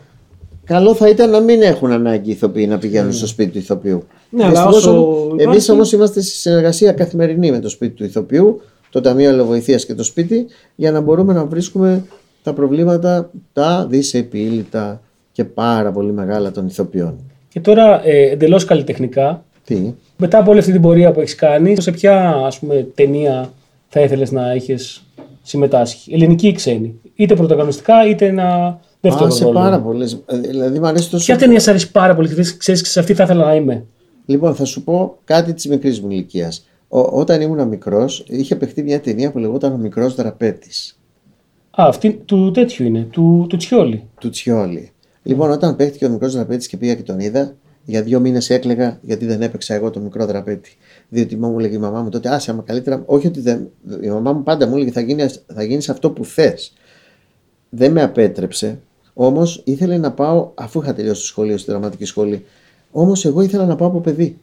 Δηλαδή, αν με είχαν αφήσει και με είχαν πάει δικοί μου, σίγουρα θα έπαιζα σαν τον Βασιλάκη Καήλα, σαν τον Καλατζόπουλο και σαν τον μικρό δραπέτη που δεν ξέρω, δεν θυμάμαι πώς το λέγανε το παιδί αυτό γιατί δεν ξανά έπαιξε. Αλλά ήθελα τόσο πολύ να παίξω τον μικρό δραπέτη και δεν τον έπαιξα. Και έκλεγα ακατάπαυστα. Ορίστε, Τσιόλης δηλαδή. Ναι, ναι. Τσιόλη φοβερός. Όλα τα ξέρεις εσύ. Μπράβο. Ε, όχι όλα, εντάξει. δεν ξέρω. Σε λίγο θα γράψω και τις ηλικίες σας γιατί στο επόμενο ημερολόγιο θα είσαστε κι εσείς. Αφού, Θα γίνει ανάρπαστο. Όχι, θα μπείτε. Τώρα που είμαι εγώ πρόεδρος, θα μπείτε. Ε, αλλά μόνο εμεί οι δύο. να βάζετε ένσημα. Πάρτε το. Παρακαλώ, ένσημα ηθοποιού θα βάζετε. Όχι σερβιτόρου ή ό,τι άλλο. μακάρι. Εντάξει, θα Όχι το δούμε. μακάρι, θα το διεκδικείτε. Ε, ξένη ταινία. Εμένα μου αρέσαν ιστορικές ταινίες πάρα πολύ. Θα ήθελα. Με τον Μπεν Χούρ, ας πούμε. Το Που Ben δεν είναι- Hur, δεν είναι καλή ιστορική. απίστευτο. Το, ε, γι' αυτό θα Ben έλεγα. Hur. Ναι, για τον Όντως. Ben Hur. Ω, ταυτιστήκαμε, ναι. Ή θα ήθελα να παίξω σε κάποια ταινία τον Χριστό. Πάρα πολύ. Ναι. Τέλειο. Ναι. Ε, όχι, στα- σε τέτοιες ταινίες εποχής, ας πούμε 50-60, Μπεν Χούρ, Κλεοπάτρα, ε, Σπάρτακο, οτιδήποτε. Ταιριάζει η φυσιογνωμία Ταιριάζει μου. φα, ναι, η φάτσα. Ναι, γιατί επειδή είχα πει μοιάζω με τον Μεγαλέξανδρο, αφού μοιάζω γιατί να μην το πω και με είχαν φωνάξει να το κάνω και όλα κάποτε, ε, βγήκαν μερικοί και αρχίσαν και λέει τρελάθηκε ο Βιμπίδα. Δεν τρελάθηκα καθόλου. Εγώ είμαι αρχαιολάτρης, πραγματικά, και είμαι πολύ περήφανος που μοιάζω με αρχαίο Έλληνα. Ή Γιατί- θα μπορούσε να παίζει έναν ε, παρανοϊκό Ρώμεο Αυτοκράτορα. Πάρα πολύ. Ναι, πάρα τέλειο. πολύ εύκολο. Ναι, ναι, ναι. Τον Έρωνα, ας πούμε, να κάνω. ναι, ναι. Αυτό. Γιατί έχω, έχω αρχαιοελληνική και ρωμαϊκή Ναι. κατατομή, διότι άμα βάλεις το, το νόμισμα του Μεγαλέξανδρου ακριβώς έτσι. Έχεις ήταν- τη μύτη, έχεις τη ισχύει. μύτη. τη έχεις τη μύτη. μύτη. Και όχι και το κούτελο και εδώ. Ναι, και ναι, ναι. παιδιά, έχω φωτογραφία που μου την έχει βγάλει ο Μιχαηλίδης ο Γιώργος, σπουδαίος σκηνοθέτης, από έργο του Σέξπιρ που είναι ακριβώς το ίδιο. Και όταν το είδανε αυτοί, λέμε αυτός είναι ο ίδιος. Είναι στο προφίλ. Όχι τώρα που έχω μεγαλώσει και έχει λίγο γαμψίνη η μύτη μου. Ναι, ναι, γιατί πιο όταν ωραίος. μεγαλώνει ο άνθρωπος, λίγο, Πέφτει, ναι. λίγο πέφτει η μύτη όπως πέφτουν και όλα τα άλλα. λοιπόν, πέφτει λίγο η μύτη. Άμα με δεις όταν είμαι 22-23 χρονών, μα είμαι φτιστός, και βγαίνει ο άλλος ο κύριος Κερίδης και λέει: Είμαστε όλοι παιδιά Οθωμανών. Γιατί ρε φίλοι, είμαστε όλοι παιδιά Οθωμανών; Εγώ δεν θέλω να αισθάνομαι παιδί Οθωμανών και επειδή έχω και αρχαία κατατομή, εγώ έτσι κι αλλιώς η προγονή μου είναι από τη Χαλκιδική που ήταν και ο Μεγάλο Αλέξανδρος και από ξέρεις δηλαδή αν έχω αρχαιοελληνικό DNA. Εσύ θα μας πεις ότι είμαστε όλοι παιδιά Οθωμανών. Εγώ τουρκός πρώτος είμαι σίγουρα. Ε, ναι, έχ- έχουν γίνει προσμίξεις πάρα πολλές. Μα ναι, και οι Τούρκοι έχουν πάρει πρόσμιξη Ε, ναι. από εμά. Μόνο εμείς πήραμε από τους Τούρκους. Θέλω να μου πεις αγαπημένη, αγαπημένη φωνή που έχεις κάνει. Ε, θα πω τον Bugs Bunny γιατί τον Bugs Bunny τον κάνω σχεδόν 40 χρόνια και δεν, ε, μέχρι να φύ- αποχωρήσω θα τον κάνω γιατί δεν έχει αλλάξει η φωνή μου. Ναι, Καθόλου. ναι, ναι. Είναι μπορώ να ίδια. κάνω τα ίδια παιδάκια, τώρα βάζουν κάτι παλιά και μπορώ ακριβώς το ίδιο παιδάκι που έκανα στα 20 να το κάνω και τώρα. Ακριβώς το ίδιο. Τον Νίλ Χόλγκερσον κτλ. Αλλά ο Bugs Bunny Nils μ' άρεσε Holgersson πολύ επίσης. και ο Κέρμιτ. Πάρα πολύ μ' άρεσε. Ναι, και δεν Ο πιάσαμε Βάτραχος. καθόλου το κεφάλαιο των μεταγλωτήσεων γιατί Δεν υπάρχει. προλάβαμε, θα με έτσι φωνάξετε κι αλλιώς μια άλλη μέρα. Υπάρχει Αμέ, και θα το, κάνουμε δύο. η εκπομπή του Δημόπουλου που εκεί νομίζω ότι τα έχει κάνει Α, δύο ναι, τα επεισόδια. έχω κάνει. Περιπέτειες στο Μεταγλωτιστάν. Άμα θέλετε να δείτε ε, μεταγλωτήσεις Σπύρο Μπιμπίλα, ε, host Δημόπουλο να λένε μόνο για αυτό το πράγμα, Μόνο γι' αυτό. θα δείτε αυτό. Οπότε νομίζω. δεν- Πάντως, κλείνοντας, θέλω να σας πω ότι παρότι είμαι 65 χρονών, ενσαρκώνω αυτή τη στιγμή στο YouTube έναν ήρωα, γιατί είμαι ο πρώτος ηθοποιός που κάνω ήρωα στο YouTube, το μικρό μάγο Αγκού, ο οποίος. Α, δεν το ξέρετε, πώς σου ξέφυγε ένα αυτό; ε, ε, γιατί μου έχει πει τρελά. Είπα, κουλά. δεν τα ξέρω όλα. Πάλι είναι στα 80s. Ο μικρός μάγος Αγκού είναι ένα πλασματάκι τόσο δάμορο το οποίο τραγουδάει και το κάνω εγώ μαζί με τη Σία την Κοσκινά που κάνει το κοριτσάκι. Ε, και είναι ένα εξαιρετικό πραγματάκι που το γράφω κάθε 15 μέρες. Είναι όλα τραγούδια με τη φωνή μου, αλλά μωρού. Και δες το, άμα λοιπόν στα 65 κάνεις τη φωνή του μωρού, άρα θα ζήσεις άλλα 65. Πώς να μην νιώθεις 20 Δεν χρόνια. πες, ναι. Πες μας ε, για να κλείσουμε πού, μπορούμε να, πού μπορεί ο, ο κόσμος Α, να ναι, προμηθευτεί. αυτό δεν το να είπαμε. προμηθευτεί Δεν το- είμαι καλός πολιτής. Ναι. Ξέχασα. Με πήρε. Εγώ θα στα λέω. Ναι, λοιπόν, το ημερολόγιο μας, επειδή φέτος είναι κλειστά τα βιβλιοπολία, κλειστά τα θέατρα, υπολειτουργούν τα, τα ταχυδρομεία. Ε, κάνω και το μικρό courier, δεν με πειράζει καθόλου. Μικρός courier και ναι, μικρός πάω courier. έτσι, τακ, τακ, τακ, στα Πόρτα σπίτια. πόρτα, μικρός ναι, courier. Παίρνετε τηλέφωνο στο 38 15 879. Το γράψουμε κάτω. 210 38 15 879 είναι το Ταμείο Αλληλοβοηθεία, στο οποίο θα γραφτείτε αργότερα. Μόλις γραφτείτε στο σωματείο. Θα χρειαστούμε, δεν χρειαστούμε τη βοήθεια. Γιατί θα Και- χρειαστείτε την τη άλλη βοήθεια βοήθεια. δεν χρειαστούμε. ναι, και ε, το παραγγέλνετε και ή σας το στέλνουμε και θα έρθει σε 20 μέρες, ή θα σας το φέρουμε εμείς πόρτα-πόρτα, ή θα μου στείλετε προς το προσωπικό μου λογαριασμό στο Facebook, Σπύρος Μπιμπίλας με ελληνικά, ή στο Instagram, Σπύρος Μπιμπίλας με αγγλικά, με MP το Μπιμπίλας, όχι με B. Πιμπίλα. Ναι. Απαντάει σε όλα, αυτό είναι το μόνο Θα σίγουρο. γράψουμε και το τηλέφωνο από κάτω αν θέλει να προμηθευτεί κάποιος με το θεατρικό Έχουμε κάνει ημερολόγιο πολύ καλές 21. πωλήσεις γιατί ο κόσμος θέλει να βοηθήσει τους ηθοποιούς. Έτσι κι αλλιώς κάνει 10 ευρώ μόνο. Δεν είναι κάτι ακριβό. Βοηθήστε ρε μαλάκι, Αξίζει. πάρτε ένα τηλέφωνο Είπαμε κάτι. δεν λέμε μαλάκι. Ναι, ναι, ναι. ναι. Βοηθήστε φίλοι και φίλες. Βοηθήστε ε, ε, ρε παιδιά.